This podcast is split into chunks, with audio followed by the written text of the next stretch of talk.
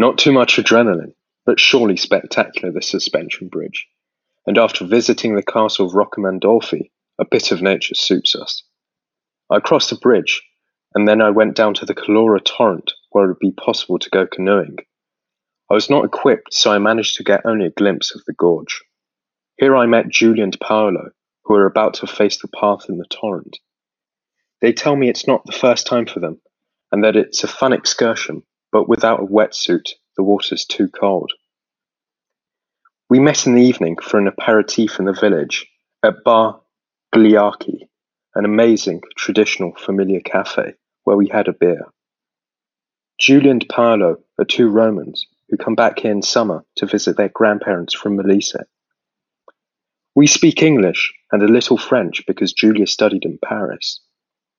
They are very surprised that I decided to come and discover Molise. They ask me what feeling I had so far. I told them that since five days I've been here, they are the first people I stopped to talk to. Above all, I have not met other young people, but many families. For now, the Molise I know is a quiet place to discover and for families who love nature and driving a car.